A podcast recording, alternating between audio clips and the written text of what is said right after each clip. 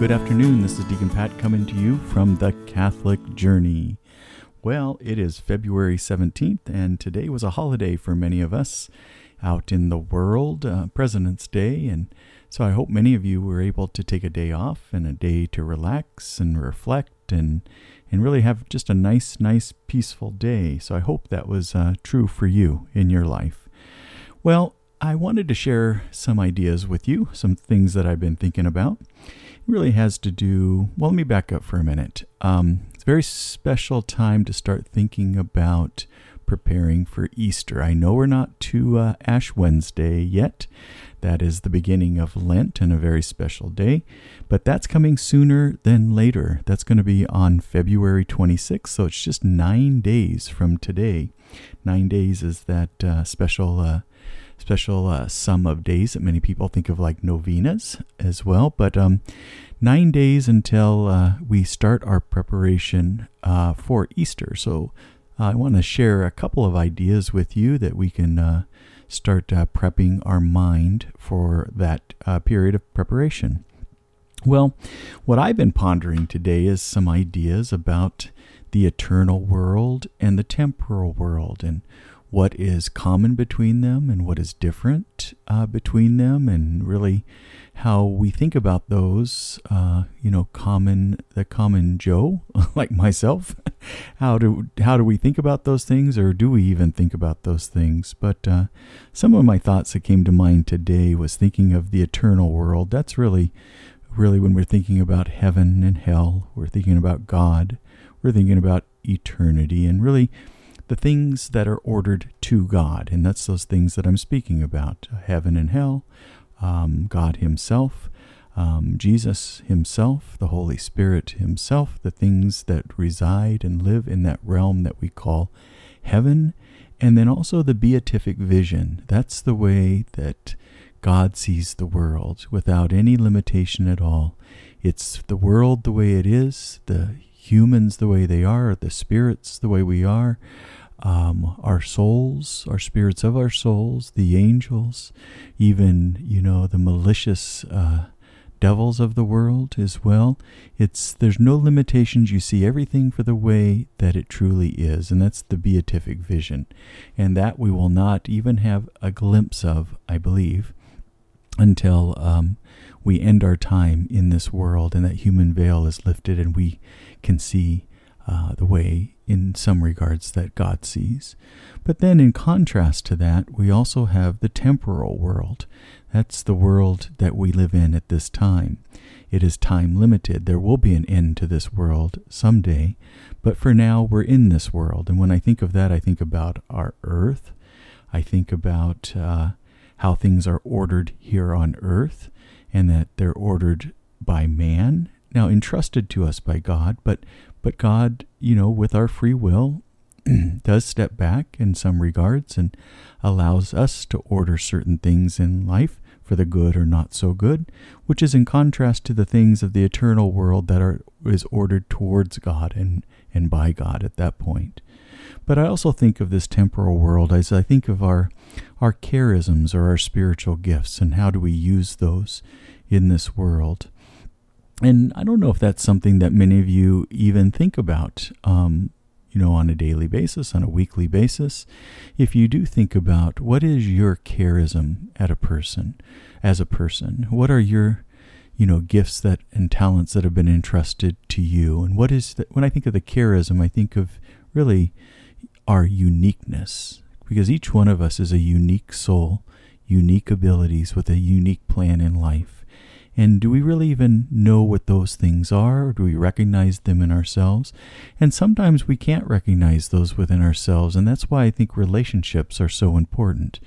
Because think of it this way if there's some things that you have always been able to do, and you've done them without much thought. It's just an ability or a talent that God has gifted you with, and you can do something so easily that you have never even given it a second thought because it doesn't mean anything to you.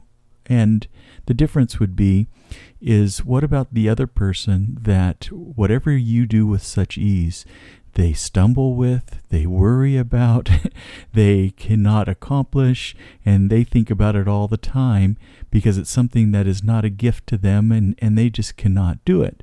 Um, let me give you an example. Let's say mathematical problems adding 2 plus 2 or the square root of 9 um, and even more complex, you know, uh, equations. Let's say, you know, balancing a checkbook. Um, you're just good with numbers. I have one brother, my youngest brother, is great with numbers, and he calculates things in his head. He can figure things out. Actually, I have two brothers that are really good with that, and um, and I don't think that they even see that as a gift in themselves because they've always been that way. Now I know other people that I'm surprised sometimes because they're intelligent, but they'll ask sometimes very very simple simple basic arithmetic questions and i see them struggling to try to figure those out. And again these are not unintelligent people but they are they're keenly aware that that is not their talent and that is not their gift um, and and they're aware of that. Now where i'm going with this is it's in the relationships with others that we can help point out to some people where they really shine and where their gifts are, and maybe that they should use those gifts to uh, help uh, humanity. And they might not even be aware that they do excel in that area because they haven't given it a second thought. So I think it's worth, you know, discerning in our life and looking at what our gifts might be, but also doing that in some sense of a community or relationship with others where we can help each other identify where our strengths, our talents, and our gifts are so we can use those to really help others in the world. So, some other thoughts I was thinking about though is um, I guess some of the obstacles that we have in life, and one that comes to mind because I, I hear it quite frequently, and maybe maybe more so living in California than some other places. But you know, as as things are becoming more globalized, um, I don't think that um, as evident as it was before that you have many places that are uniquely different than other places. Now, let me take that back. There are there are many places that are, but I think that's becoming less and less so to some extent as time goes on, as we have different you know media's, um, different genre, different different sources of medium. I guess I should say that uh, that really can can flow. Um, to all areas of, of really the globe and that's shared and it does have impact and and I think that happens with the use of the internet, with the use of television, now social media, and just all the other technologies that we have. It doesn't just stay isolated in one place, it immediately can travel and affect all other parts of the world. I think we saw that quite a few years ago in Guatemala we saw it as a very isolated place, but as technology became more prevalent and, and cheaper, even some of these remote places, the people had uh, televisions, um, and then they also started having some cell phones, and with that becomes the influences of that, and we started seeing in some, even in some of these very rural areas where, gosh, maybe 15 years prior to uh, to the time period that I'm talking about, most of the people were still wearing all of the uh, woven indigenous clothing. And I could see after visiting Guatemala on an annual basis for 10 years, that was slowly transitioning to more American type clothing.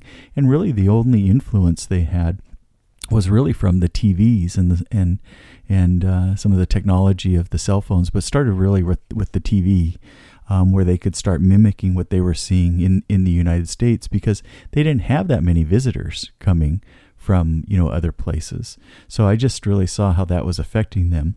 So my thought is uh, one of the uh, obstacles that I'm seeing is really this ideology or ideal that everything is good in life, that there really isn't a right or wrong, that it's really up to that individual's perception if something is good or bad.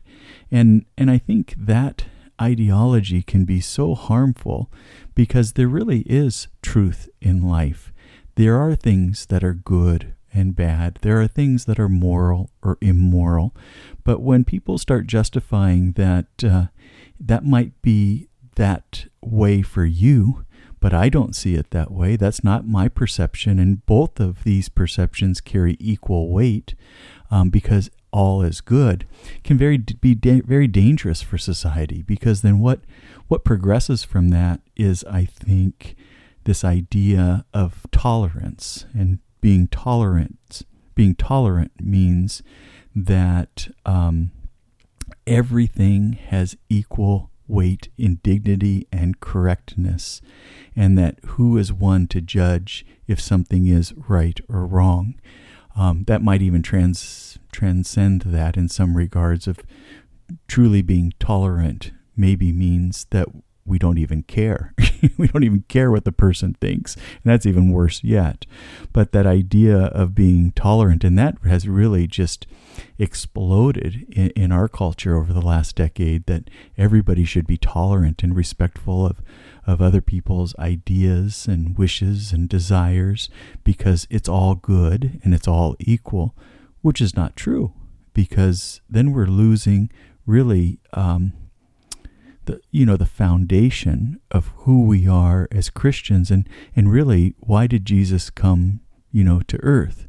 I mean he came for a variety of reasons. One was really to to be our redeemer and our savior and and to really you know take back and and uh, you know the uh, the ills of that original sin and and uh, open up you know heaven as an opportunity for us and to allow us to really uh, uh, gain eternal life.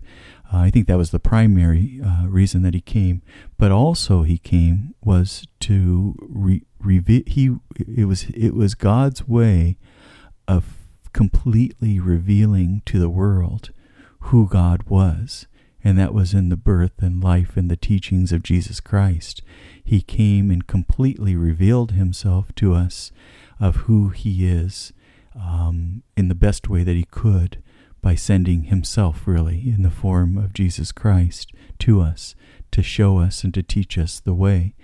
And there is our example.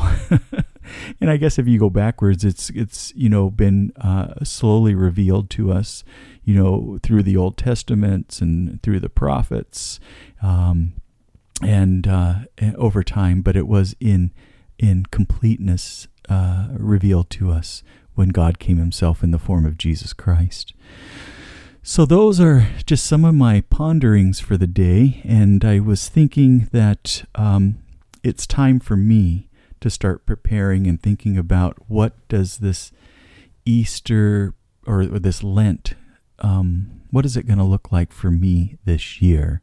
And I think I need to take at least nine days to start thinking about um, where do I fit in in my thoughts and my relationship with the eternal world? And then where am I in regards to my status of the temporal world? I think we have to have one foot or at least an anchor in each of these worlds. Because if we put all of our attention towards the eternal world, heaven, hell, God, eternity, how things are ordered to God, that if we completely put our focus towards that eternal world, then we're leaving behind the temporal world. And the temporal world is where we are in the here and the now, and how we relate to others, how we're using our talents, how we're discerning what our charism is, and how we can share that with others for the good of others and to live in community. Now, if we spend all of our attention in this temporal world, of things of the world, we can often and so easily lose sight of the eternal world. And it's the eternal world which is our goal in life to use things of this temporal world to help us along our journey, uh, to prepare us for that eternal world, but also it is our responsibility to help those that God has placed in our life and entrusted to us to help them along the journey as well. And so, as you see, as I've shared some of these thoughts with you, you can easily tell that um, sometimes these things that are holy and sacred are not just isolated in the eternal world or the temporal world, but they actually flow back and forth. There are many things in the temporal world that are holy, and it only makes sense that the things of the eternal world are holy. But our relationships with our spouses, with our children, with how we really interact with others in this life can be holy and sacred and should be holy and sacred as well. So, give you some things to think about. Those are some of the things that I'm thinking about as well. And I hope uh, you can start planning for just this tremendous uh, Lent this year and that you grow ever so close to Christ. And with that is where we find our true freedom, our love, our forgiveness, our patience, the virtue that we can develop in our life, and we can just start feeling complete and whole. Have a beautiful day and have a blessed week. And till I talk to you next week, God bless.